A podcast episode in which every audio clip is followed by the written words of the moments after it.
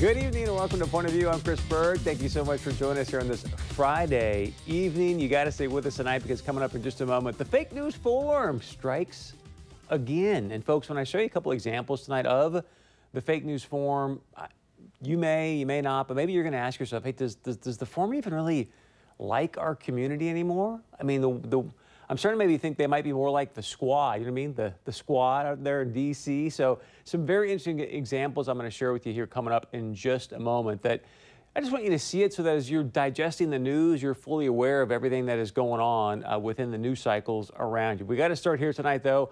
Representative Ilhan Omar being President Trump's nightmare. That's what she said last night when she flew into Minneapolis. I'm going to show you how President Trump, again, he's already, I think, flipped the script on the squad. He's about to flip the script again on Representative Omar. But before I get to that, I want to show you something interesting. So last night, Representative Omar, she got back into Minneapolis. You may have already seen this video. There's a bunch of her supporters there that were at the airport, you know, saying, hey, welcome home, all that kind of great stuff. And so after the, we all remember the send her back chance that took place in North Carolina. President Trump tweeting out on Sunday about, hey, you know, go back to your country, it's messed up, fix it. Then you can come back and show us how we can fix our country. Everyone was up in arms over that statement about go back to your country, then come back here and show us how to fix ours. Keep that in mind for some context here because last night in Minneapolis, I'm going to play a clip for you here, and I just want you to think about did Representative Omar have a little Freudian slip, maybe? Maybe this Freudian slip, again for context, gives some credence to what President Trump tweeted out on Sunday. I don't know, you're going to have to be the one that tells me, but I'm going to play this clip for you, and I want you to listen very, very closely. It's, it's sudden, and I will play it for you again, but just listen closely to what she has to say. Since the first day this president introduced the Muslim ban, knowing that my, the country I came from. Did you hear that? It, it's again, it's very slight. I'm going to play it for you again. But she says, and she says, knowing that my country, oh, I mean the country I came from. So she's talking about the Muslim ban, saying, hey, President Trump, knowing that my, and she catches herself, my country, and goes, oh, I mean the country I came from. So I've got it set up a little bit better here, but please listen closely to this. I don't know if it's a Freudian slip. I don't know if it's intentional. I don't know if she identifies as Somalian, or if she identifies as American, but here it is again. Since the first day this president introduced the Muslim ban, knowing that my, the country I came from, knowing that my, the country I came from. By the way, that clip is up on our Facebook page if you want to check it out just to hear it a little bit more closely. But due to TV time, I'm going to leave it at that. But you can see her clearly. She says, hey, knowing that my, I mean, the country I came from. So, wanted to bring that up because there's been such a big kerfuffle about President Trump tweets obviously what took place in North Carolina. I'm not condoning what took place in North Carolina. I'm just suggesting, hey, this is what she said. Very interesting in my opinion, so just keep that in mind. All right, also, uh, last night, Representative Omar, by the way, I'm going to get to this in a moment, but there is some new reporting coming out that do I call her Representative Ilhan Omar? Does she maybe have a different name? They're now suggesting that maybe she came under some false pretenses. Again, I, I, will get to that in just a moment. But also last night when she was in Minneapolis, she did go on. I mean, I don't know if this feud's ever going to stop, right? She did go on to say this. And we are continue. We are going to continue to be a nightmare to this president because his policies, because his policies are a nightmare to us, and we are not deterred. We're going to continue to be a nightmare to this president. So President Trump was asked about that earlier today in the Oval Office. Here's what he had to say. I'm unhappy with the fact that a congresswoman, in this case, a different congresswoman, can call our country and our people garbage. That's what I'm unhappy with. Those people in North Carolina, that stadium was packed. It was a record crowd and I could have filled it 10 times, as you know. Those are incredible people. Those are incredible patriots. But I'm unhappy when a congresswoman goes and said, I'm going to be the president's nightmare. She's going to be the president's nightmare. She's lucky to be where she is, let me tell you. And The things that she has said are a disgrace to our country. Thank you very much, everybody. I love that he's like, she's lucky to be where she is. That is a just. Okay, thank you very much, everybody. Anyways, that that's did you already say right there? He goes, look, she's lucky to be where she is. I said at the beginning of the show, President Trump may flip the script on her again, like he does so often, so many times. And why would President Trump say, hey, she's lucky to be where she is? Now, this is reporting I'm going to share with you that's out there. Someone's been really diving into her background. You go do your own homework. I say that all the time. Look, don't just take my word for it. Go do your own homework on this. And if we can bring this graphic up, please. Uh, there's some reporting out there from the Powerline blog, from TorySays.com. Um, the Star Tribune put out a piece about more questions about Representative Omar's marriage. So there's definitely some discrepancies, if you will. Now, in this particular piece here, it's up on our Facebook page as well. But David Steinberg has been looking into uh, Representative Omar, or is it Elmi, or we don't really know for sure according to this piece. But she was brought, uh, brought here under potentially, again, all this I'm saying is potentially false pretenses. Um, we all know the story about how she may have married her biological brother for immigration fraud purposes. Thus, there would be student loan fraud as well. We all remember she went to NDSU. And so I just, I bring this up because all I'm saying is that, look, if any of this bears out to be true, and I think the most disheartening thing for me is the fact that, you know, she's been repeatedly asked about, hey, have you married, you know, why did you marry your brother? Did you marry your brother? It's a pretty easy yes or no question. Uh, and she's has no answer for that, right? She doesn't even address it. She won't let any of her family members talk to the press. They won't let her talk to this person that allegedly is her brother or ex-husband. We already know that she's potentially, you know, uh, had tax fraud, if you will, because she was filing her taxes like she was married to somebody else when indeed she was married to a different person. I mean, it is a whole mess. So if you're going to be an elected official in the U.S. House, you know, let's just shine some light on this. Let's have some transparency about that to, to help people squash any of these ideas that are being thrown out there. The more you just hold silent and then the more people dive into this stuff, for the, for the good or the bad, it ends up finding out, hey, there's more and more information that shows that, you know what, maybe, maybe Representative Omar isn't exactly who we think that she might be. So again, go read that piece do your own homework. All I'm suggesting is that, look, if there is a hint of truth and veracity to what's taking place here, the DOJ, the State Department, somebody needs to step in and go, okay, we're going to investigate this. Let's get to the bottom of it. And if she committed immigration fraud, student loan fraud, then prosecute. If she didn't, then let's just get that out there. Let's let's squash this whole thing. Let's move on and for, move forward on doing what's best for our country. Now, with all that being said, there's been a big conversation, obviously, about refugee re resettlement here in our community, across the country.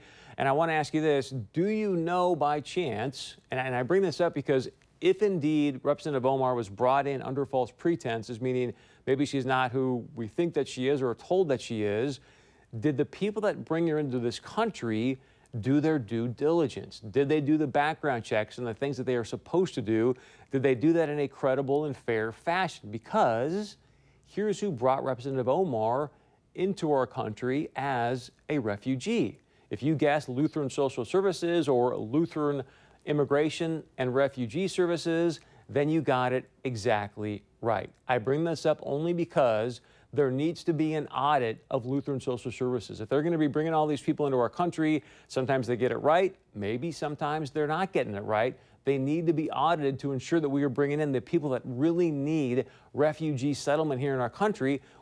I'm okay with that. If you're someone and you need refugee resettlement, if you're someone that was in Iraq and you helped, you know, our, our armed services over there as translators and help save lives and save our guys that are serving our country and women, you know what? If you need refugee resettlement here, fine, let's have that conversation. But let's just make sure we're, we're doing our homework and due diligence to ensure that the people that have refugee status or need it are actually the people who they say they are. Now, with all this being said, today, as a matter of fact, if we can bring up this graphic, President Trump, and you know he's talked about, look, we need to make sure these people are well vetted.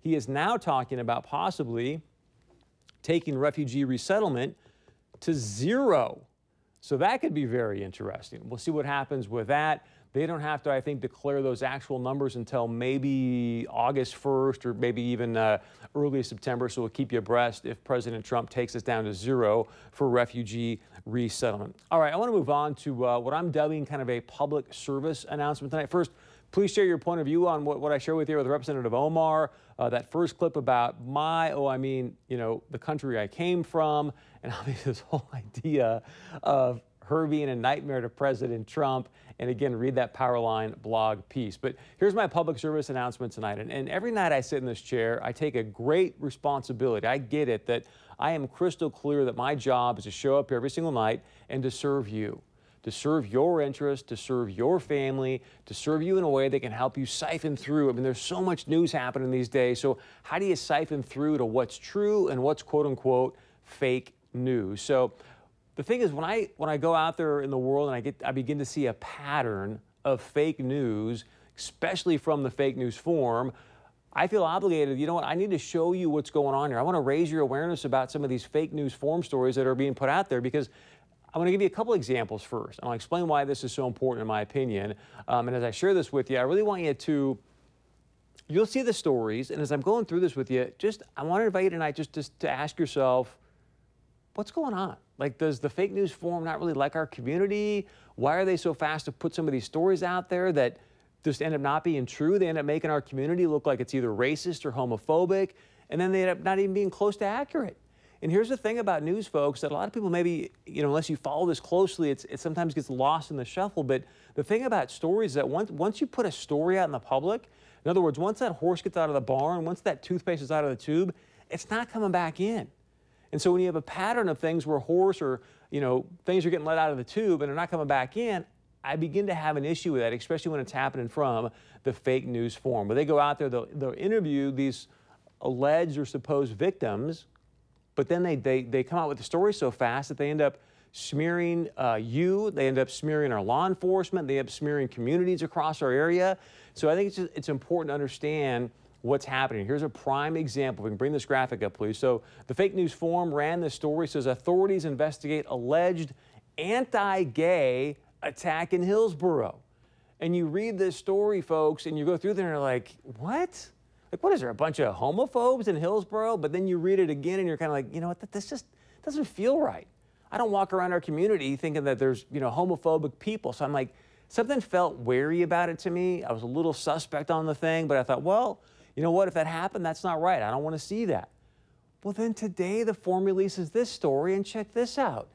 It says a man who says he was a victim of anti-gay attack among four of the people charged in the Hillsboro bar fight. You want to know why? Because this guy in his story makes it sound like he was a victim. I got beat up. There was all these homophobic slurs going on. Here's the truth, according to the Traill County court papers. The guy goes out there to have a smoke, ends up getting in a scuffle with two women, and punches a woman in the face. That's why the guy got punched, meaning the, the, the gay guy. They punched him because he ended up punching a woman. So I'm just so sad that the forum wants to paint Hillsboro in our community as being homophobic, but then they missed the piece that, oh my gosh, this guy walked out there and punched a woman in the face. I guess, so ladies, the good news is chivalry's not dead apparently. But that's what happened in the story. You can check it out. Also, I get upset when I see things that, well, I don't know what happened as of late uh, with the fake news forum putting out the story about our Fargo Police Department. These are people that wake up every single day to go out there and protect and serve you and me and our families. And so I want to share with you the expert that obviously, when I spoke to, to the law enforcement recently, um, they said, look, Chris, you know what? When, when the fake news forum started to make allegations that our law enforcement officers are racist, that was way over the top. And I'm going to give you the prime example of what I mean. They went out there and they interviewed Abraham Nye, the gentleman that had the situation with the police department where he wouldn't get out and then he ended up breaking his nose. But here's the, the excerpt or the quote uh, from Abraham Nye and the story that the fake news foreman, if we can bring this graphic up, please. He says, I feel like I deserve better. I'm a citizen of this country. I feel like they could have carried it out way better instead of first destroying my property and causing me physical harm and pain. Nye goes on to say that the police were racially profiling him. That's when things went over the top. And the cops were like, look, you know what? This is not even remotely close to what happened. That's why they put out a tweet. They released the video. They wanted to make sure, look, if they're going to go out there and say that, that we are being racist police officers, and here's the thing that's so disheartening, folks.